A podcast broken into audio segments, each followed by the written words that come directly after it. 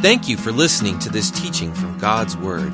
If you have any questions, would like to request prayer, or want more information about our church and how you can experience the love and hope of Jesus Christ in your life, please visit calvaryqueencreek.org. Well, we're in 2 Corinthians. If you're new or visiting, I encourage you to have a Bible, especially a paper Bible. So when they turn things off, you can still get your paper Bible out and read it. 2 Corinthians chapter 12, verse 11. I have become a fool in boasting. You have compelled me, for I ought to have been commended by you. For in nothing was I behind the most eminent apostles, though I am nothing. Truly, the signs of an apostle were accomplished among you with all perseverance, in signs and wonders and mighty deeds. For what is it in which you were inferior to other churches, except that I myself was not burdensome to you? Forgive me this wrong. Now, for the third time, I am ready to come to you and will not be burdensome to you, for I do not seek yours, but you. For the children ought to not lay up for the parents, but the parents for the children. And I will very gladly spend and be spent for your souls. Though the more abundantly I love you, the less I am loved. But be that as it may, I did not burden you. Nevertheless, being crafty, I caught you by cunning. Did I take advantage of you by any of those whom I sent to you? I urged Titus and sent our brother with him. Did Titus take advantage of you? Did we not walk in the same spirit? Did we not walk in the same steps? Again, do you think that we excuse ourselves to you? We speak before God in Christ. But we do all these things, beloved, for your edification. For I fear lest, when I come, I shall not find you such as I wish, and that I shall be found by you such as you do not wish lest there be contentions, jealousies, outbursts of wrath, selfish ambitions, backbitings, whisperings, conceits, uh, tumults, tumults. Lest when I come again, my God will humble me among you, and I shall mourn for many who have sinned before and have not repented of the uncleanness, fornication, and lewdness which they have practiced. Father, we just continue in our worship of you. We thank you for all this time, Lord. We're free. We're free to do this. This is illegal in so many countries. And as we look at Europe, which 150 years ago, cathedrals were packed. And now they're mosque, they're coffee shops, they're libraries, they're closed up and they're dust collectors. Father, help us to remember what can happen when we forsake your word when we forsake total reliance upon your Holy Spirit, because it is happening to the church here in America now. So, Lord, give us wisdom and discernment with your word as we come to worship you by surrendering our hearts and our minds to your word, how we can apply these words to our lives, that we might be more like Jesus. Father, we thank you for this time in Jesus' name. Amen. Well, verse 11, I, I have become a fool in boasting. You have compelled me, for I ought to have been commended by you. But in nothing was I behind the most eminent apostles, though I am nothing. And I have those last four words highlighted I, though I am nothing. You see, Paul himself, he saw himself as a regular guy, acknowledging that he was nothing. Yet this is the same man who wrote this in Philippians.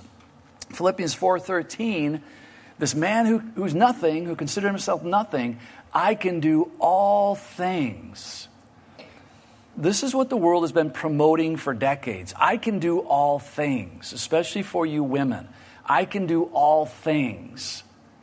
Read your Bible and know how God wants to use you. Could, the woman make, could a woman make it all the way to the top to be the President of the United States? I have no problems with that. But read what your Bible asks you to do and follow the Word of God. And if God calls you to do that, then go do it but make sure that Christ is at the center and you're announcing Christ as your Lord and King. Don't compromise. Because Paul goes on to say, I can do all things through Christ myself. Even Jesus said, Apart from me, you can do nothing. Who strengthens me? You see, Paul was relying upon the Holy Spirit. Because remember, as you look at the end of verse 10 there, for when I am weak, then I am strong. Where's your strength come from? Where does your strength come from? Does it come from a mate? Does it come from your children, being a mom? Does it come from your job, dads? Where does it come from? Where does your strength come from? Because all of those things can disappear very quickly. I've buried infants and I've buried 90 year olds.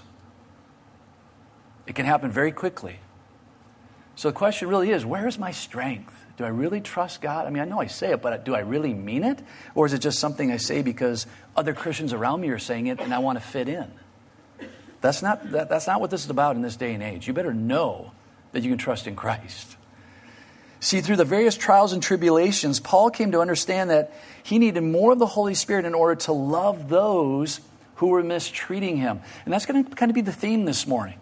See, there were some in the church who were mistreating him, blaming him, accusing him, but then there were members in the church who literally knew Paul, and by not taking a stance for Paul, for the gospel, for the truth, they were actually mistreating Paul as well. Not with the same intent that the false apostles were, but they got caught up, unfortunately, in what was taking place. You see, the Corinthians would have been seen, would have seen this principle lived out up close and personal in the life of Paul, that he needed more of the Holy Spirit to love those who were mistreating him. You see, they should have been speaking kindly of Paul, defending him. To those who were trying to ridicule him, they should have been able to take care of the false apostles themselves. And because they were not mature enough, and that's the important part right there, they were not mature enough. You see, as an adult, you can be very, very mature in the ways of the world, but if you don't know the Bible, you're not going to be mature enough to deal with what's coming down, because it is coming down very quickly. They should have been mature enough to take care of the situation. It grieved him and caused him to remind them what true apostleship is all about, as we see in verse 12. Truly, the signs of an apostle were accomplished among you with all perseverance in signs and wonders and mighty deeds. So Paul reminds them that they had definitely experienced the signs of apostle. They saw Paul, this happen in the life of Paul. There's no question about his apostleship, even if there were those who were questioning that calling and putting, by putting him down. But even though signs and wonders took place amongst them, Paul was more concerned over doctrine doctrine. And this is an area where the church in the last few decades has gone off the rails, looking for signs and wonders and forgetting just basic doctrine. We cannot forsake doctrine. In 1 Corinthians 13, Paul writes this, and this is the most important doctrine. Though I speak with the tongues of men and of angels, but have not love, and this is agape love, not phileo, not storge, not eros. I have become sounding brass or a clanging cymbal. When they came to Jesus, Jesus said, and asked Jesus, What's the greatest commandments? What did Jesus say? Thou shalt love the Lord your God with all your heart, soul, mind, and strength. Love. And you shall love your neighbor as you love yourself. Those are the greatest commandments, and that's the greatest doctrine. And though I have the gift of prophecy and understand all mysteries and all knowledge, and though I have all faith so that I can remove mountains, but have not agape love. Agape love is committed, selfless love. It's unconditional. God loves us no matter what. I am nothing. And though I bestow all my goods to feed the poor, and though I give my body to be burned, but have not agape love, it profits me nothing. Because love suffers long and love is kind. Now, we often hear this at a, at a wedding because this is going to be so applicable. You see, funerals are the end of tribulation. Weddings? That's why I love doing memorial services. like, yes! Man, this, this person has their new body, praise God. I've been married 42 years. It's good. Don't, don't get me wrong, but boy, it brings trials and tribulations. Love does not envy. Love does not parade itself. Love is not puffed up. Look at verses 13 and 14. For what is it in which you were inferior to other churches, except that I myself was not burdensome to you? Forgive me this wrong. There might have been a little spiritual sarcasm there. Now, for the third time, I am ready to come to you, and I will not be burdensome to you, for I do not seek yours, Very important principle right here. I do not seek yours, but you. And he explains it through a very practical explanation. For the children ought not to lay up for the parents, but the parents for the children. You see, Paul should have treated them just like the other churches that he had established, but he didn't ask for, nor did he receive funds from this fellowship. No, he actually worked making tents. You see, as a rabbi, and he was the son of a Pharisee, so his father was a rabbi. Rabbis learned trades, and so Paul learned a trade. He was a tent maker, it's in the scriptures. So he did have to work, and he didn't forego that. He didn't, he didn't shame that. He did what he had to do to survive, and there's nothing wrong with that.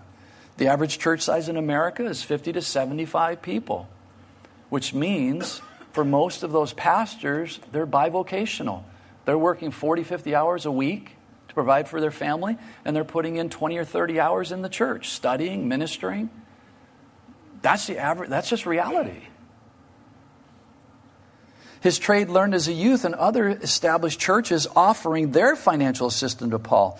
And here again, he tells them why. He wasn't seeking after what they had to offer him physically, their finances or possessions. And this is where I've covered this over the years. The church gets a knock. And, and don't, don't do that to any trade. They're a bad dentist. Does that mean you're not going to go to the dentist? No, when you need a dentist, you're going to go. I went to a bad dentist. He ripped me off big time. There are bad doctors, there are bad nurses in every field. That's just, that's just life. That's just our race, unfortunately.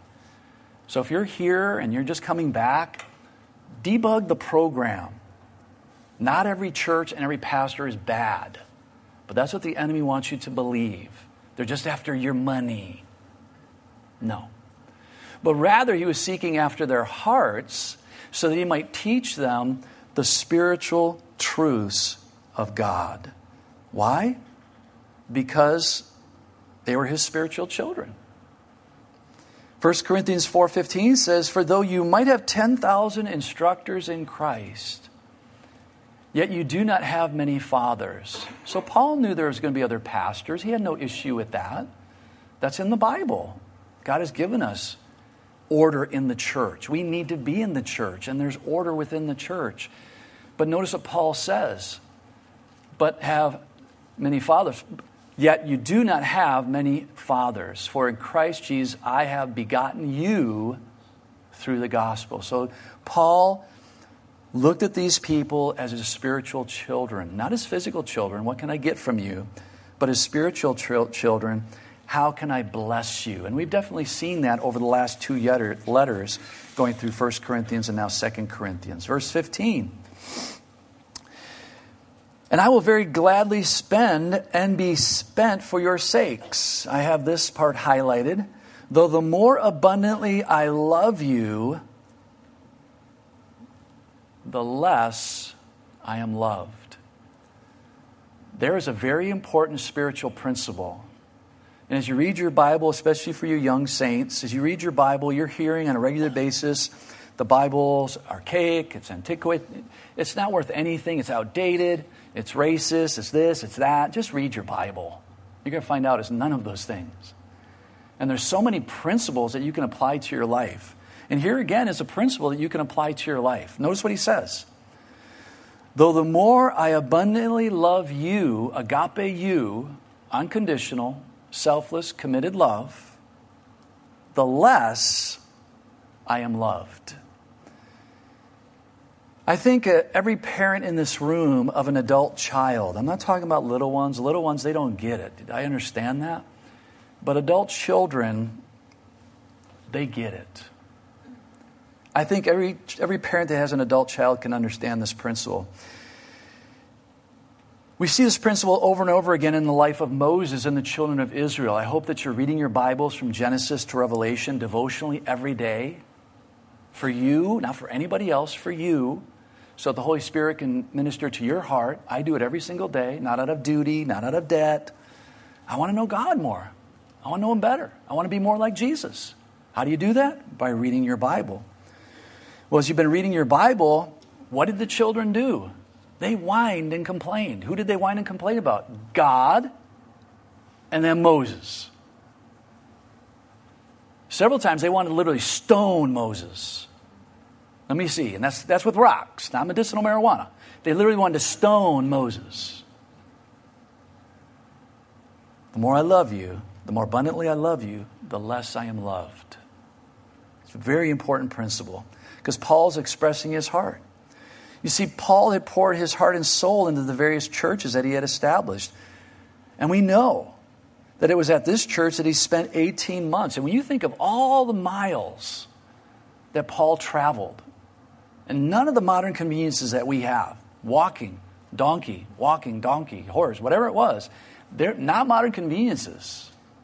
Weeks and months to get to a certain to the get to the next place. He spent 18 months at this church. But he was willing to be spent. And I think if as an adult, uh, four children, four adult children, our children are now going to be this year uh, 41, 38, 36, and 34.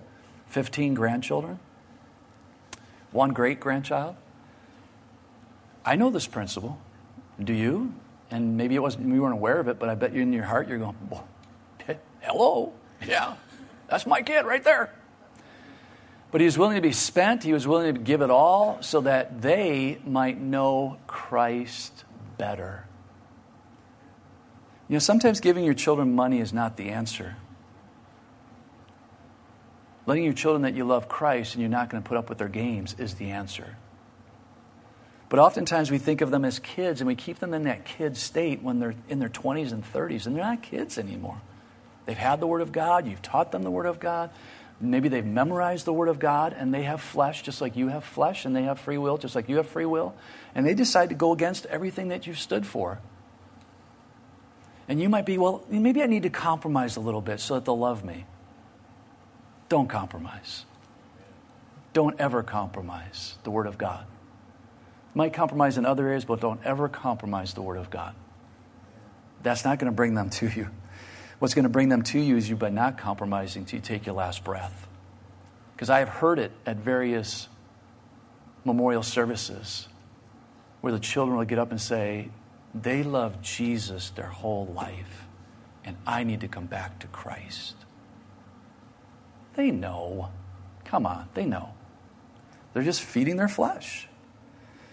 So don't give in. We know that it was at this church, as we already said. You see, that's the heart right here, what we're looking at. That's the heart of a true minister. And this is not pastor, I said minister. In your workplace, you might be ministering to people. That's your ministry. Giving it all with no expectations. And as I mentioned at the start of this verse, it's a principle that every parent of an adult child can understand. It's also a verse that is so applicable at times in the ministry of the church. We're seeing it right here. Paul's sharing his heart, not with his physical children, but with the church, his spiritual children. It's a principle that happens within the church, as well as other relationships. This could be in a marital relationship. You love your mate, you love your mate, you love your mate, and they don't express it back. That can be very frustrating. Not that we like that, but I think we can understand the heart of Paul here and we can learn a principle love, love, and love some more.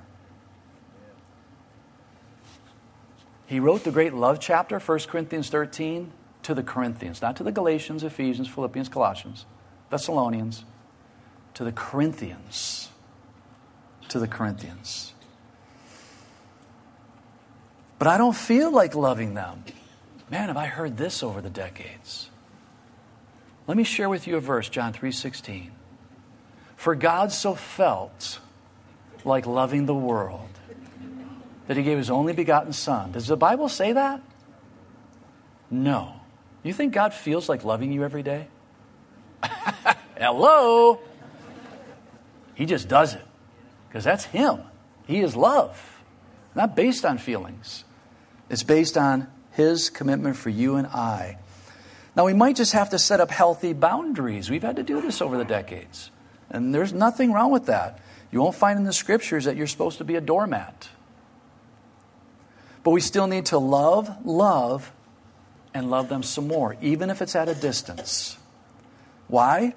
Because even if we have healthy boundaries, we continue to pray for that person or group of people. Do we have any groups of people we need to be praying for today? Hello. Ephesians 6:12 says, "For we do not wrestle against flesh and blood, but against principalities." These are spiritual forces that you and I do not see, that are even possibly active in this room right now. We know the Holy Spirit is active in this room. The Holy Spirit is drawing all of mankind to the cross. The Holy Spirit wants us to mature, be more like Christ. So the Holy Spirit is active, drawing you. If you're an unbeliever here this morning, the Holy Spirit is here saying, Hey, God loves you. God wants a relationship with you. Will you please surrender? Will you stop? Will you give up? No. Okay. Okay, that's, that's your free will. But don't ever say God sent you to hell because He doesn't.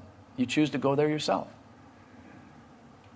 Against powers, against the rulers of the darkness of this age, against spiritual host of wickedness in heavenly places. You see, love will keep my heart right with God because God loves that person way more than I do. And now bring it down to a personal level with God. God's not interested in what we have or what we give, He's interested in us. Does He have us? Have we and are we continuing to surrender our lives to Him? We sing songs like this on a regular basis. The song might, might insinuate surrender, or the song literally has the word surrender in it, and we sing it, and then we go on with life, not realizing ask ourselves a question Am I surrendering? Am I surrendering my hate towards that person? Am I surrendering my bitterness towards that person? Am I surrendering my bias towards a group? Am I surrendering my prejudices that I have when I see something and, and I get this hate filled heart and want to do some damage to somebody? That's not God's love. We don't endorse any of that around here. But we have to take a biblical stand for truth. We have to for the next generation. So, have we and are we continuing to surrender our lives to Him? Because He loves us unconditionally. That's a fact. He's committed to us no matter what, as we look at verses 16 through 18. But be that as it may, I did not burden you. Nevertheless, being crafty, I caught you in cunning, by cunning. Did I take advantage of you, but of you by any of those whom I sent to you? I urged Titus and sent our brother with him. So, an unnamed brother here. Did Titus take advantage of you? Did we not walk in the same spirit? Did, he, did we not walk in the same steps? You see, Paul and his companions were of the same mind. They were not doing what the false apostles were doing in the church, deceiving them. No, Paul and his companions loved the Corinthians with no expectations. And that's my desire as a pastor. My main role as a pastor, look into Ephesians.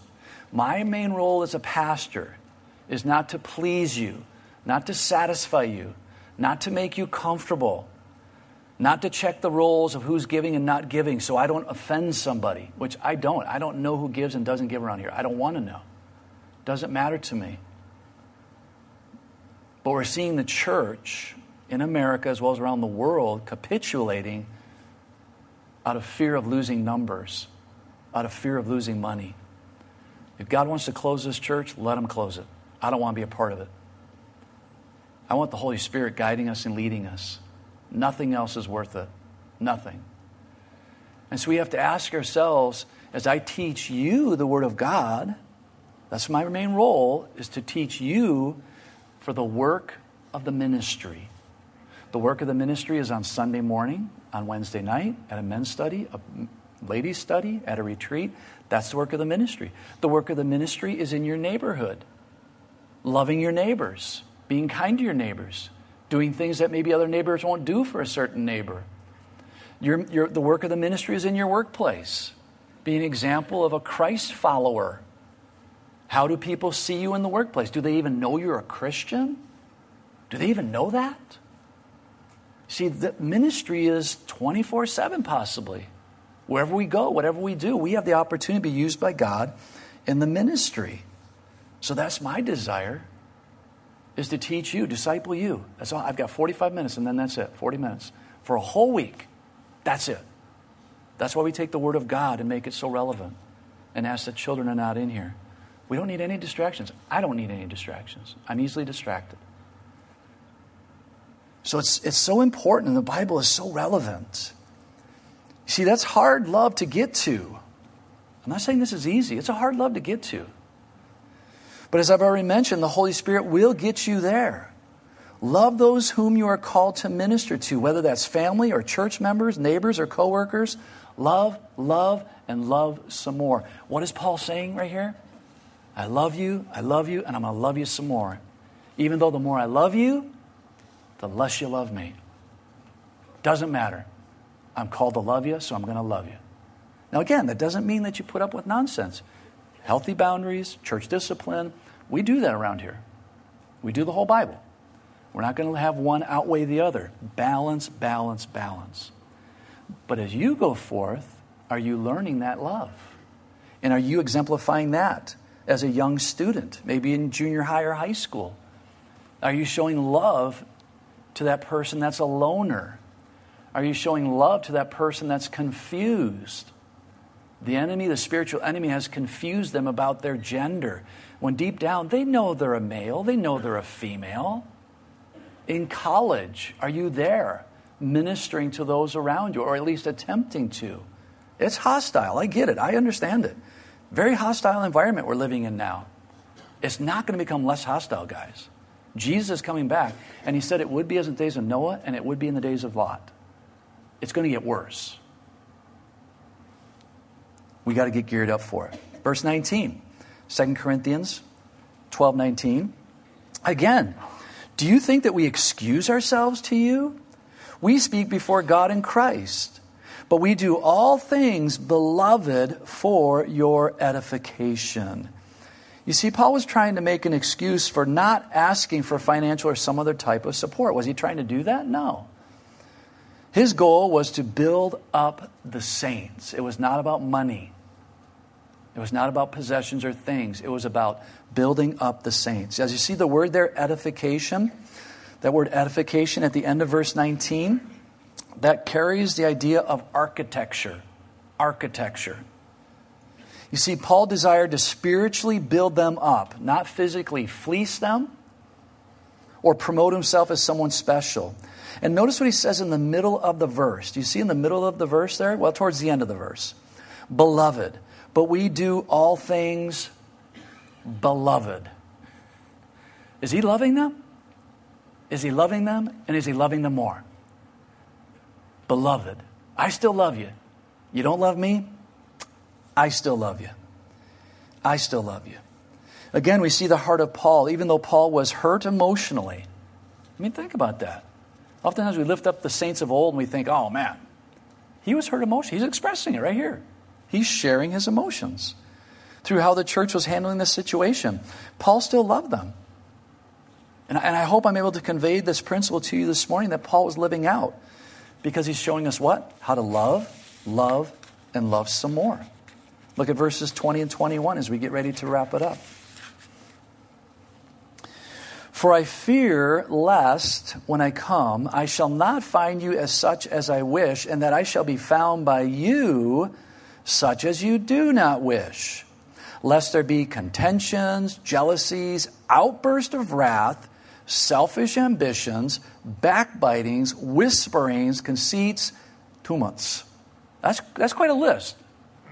Paul is writing this to the church, and he says, I, I don't want these things to happen. I don't want to be a part of our relationship, which means they could be. And then look at the, some of what he says in verse 21 Lest when I come again, my God will humble me among you, and I shall mourn for many who have sinned before and have not repented. Notice that. We celebrated communion this morning. Maybe someone in this room needed to repent. Praise God. You did it. Praise God. Most churches will not even mention this word repentance. That's a forbidden word. That'll scare people away. Let's not love people to hell. Let's scare them. The Bible says save some by fear. you're going to hell. If you don't think that's a fearful thing, you will when you wake up in it. And not have repented of the uncleanness, fornication, and lewdness which they have practiced. This is at the end of his second letter. And he's still saying, you guys, some of you in the church are still practicing these things. Not just, you know, it happens. And, and we all sin this past week. Every single one of us, myself included this week, we all sin. That's not the issue. Even First John is that's not the issue in First John. Nobody's going to be perfect until you take your last breath. Then we'll go, he's sinning no more. Praise God. Until then, you're going to sin, unfortunately. Hopefully, you're sinning less because we'll never be sinless. But hopefully, you're sinning less. Hopefully, I'm sinning less. But Paul's emphasizing you guys are still practicing these things, even after 1 Corinthians. This is going to be my third time, and you still are doing these things?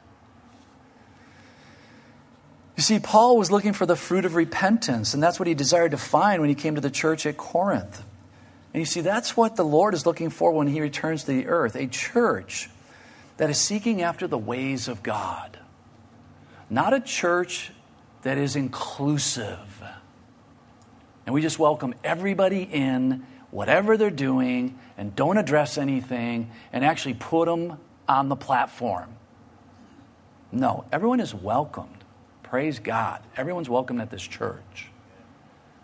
But we're not going to endorse sin. We're a hospital, not a clean room. We're a hospital. We should welcome everybody in. Invite people to church, guys. These are the last days, and there's a lot of people without any hope. You got five seconds, ten seconds, invite them to church. Say, hey, why don't you go to church? Well, I live on the west side. Well, you know what? There's Calvary's over there. There's Bible believing churches. Why don't you get plugged into a church? And all of a sudden you'll find a conversation. So, well, you know, they, they ripped, off my parents. You know, I'm never going back to a church. Oh, you know what? I just learned something about that this week. Do you know there's bad dentists, there's bad doctors, there's bad nurses? What are you? I'm a mechanic. Oh. Are there any bad mechanics out there? Hey, yeah, exactly, pal. That might just be, I think I'll go back to church. That might just be the ticket. You see, the church today, not this church, but many churches under the banner of Christianity today around the world, has succumbed to the ways of the world. As Paul is about to sign off, he writes a list of potential problems that the church was still dealing with. And this last has some very serious things here that need to be repented of. You see, Paul addressed many of these issues in his first letter to them, and yet Paul is still concerned that some of them have not repented of these things. Let's look at 1 Corinthians. We got a slide. Let's remember what Paul shared with the church back in 1 Corinthians. Take a picture, write it down. Normally we turn to a lot of scriptures, but it's Communion Sunday. We, we don't have a lot of time.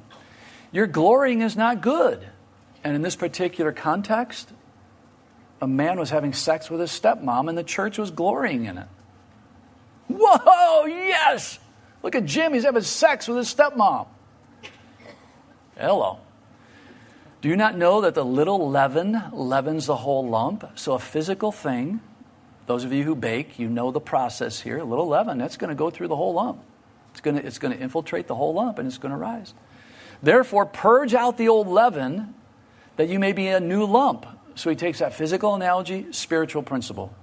Because leaven sometimes is equated to sin in the Bible that you may be a new lump, since you are true, since you truly are unleavened.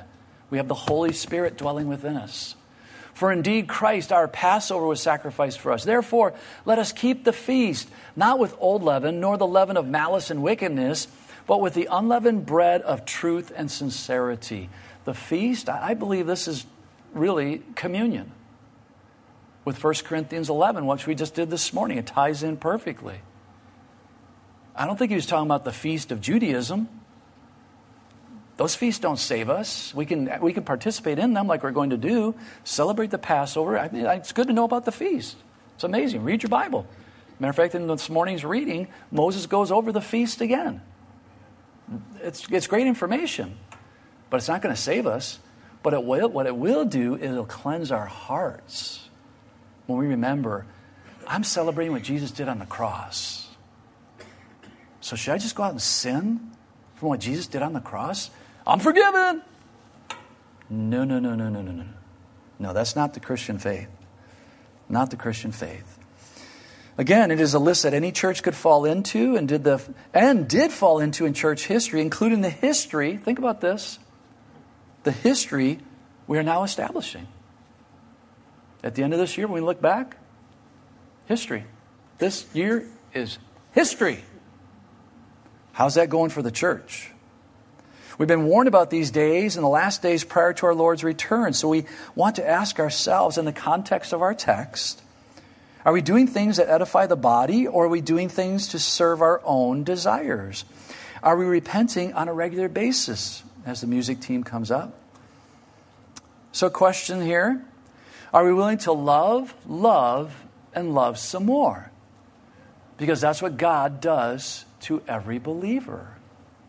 And I believe this church is doing really good at that because we get compliments on a regular basis. I, I, do, and the rest of the staff. People will say on a regular basis, come up to us say, you know what, this is a very loving church. I mean, I cannot get any better compliment than that.